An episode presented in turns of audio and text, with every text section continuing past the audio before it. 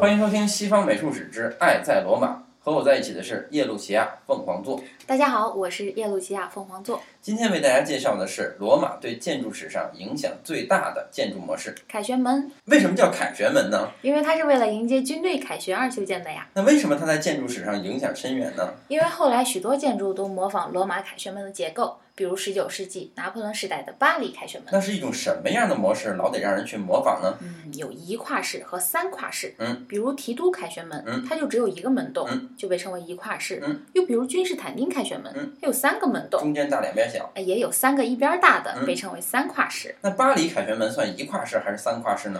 从正面嗯看，它和提督凯旋门一样是一跨式，嗯就像人的正面有一个张开的嘴巴一样。嗯但从侧面看嗯，它有两个小门洞，嗯就像人的两个耳朵一样，所以又被称为三跨式。那等于它们的门之间有一种十字穿插的结构。把一跨式和三跨式在空间中统一起来。那怎么罗马就没有这种空间的统一呢？因为在古罗马和19世纪的法国之间还隔了一个中世纪，嗯所以是中世纪教堂的十字穿插结构嗯影响了凯旋门样式在后来的演变。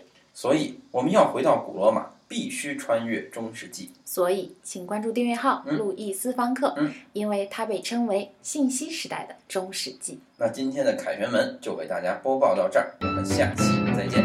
再见。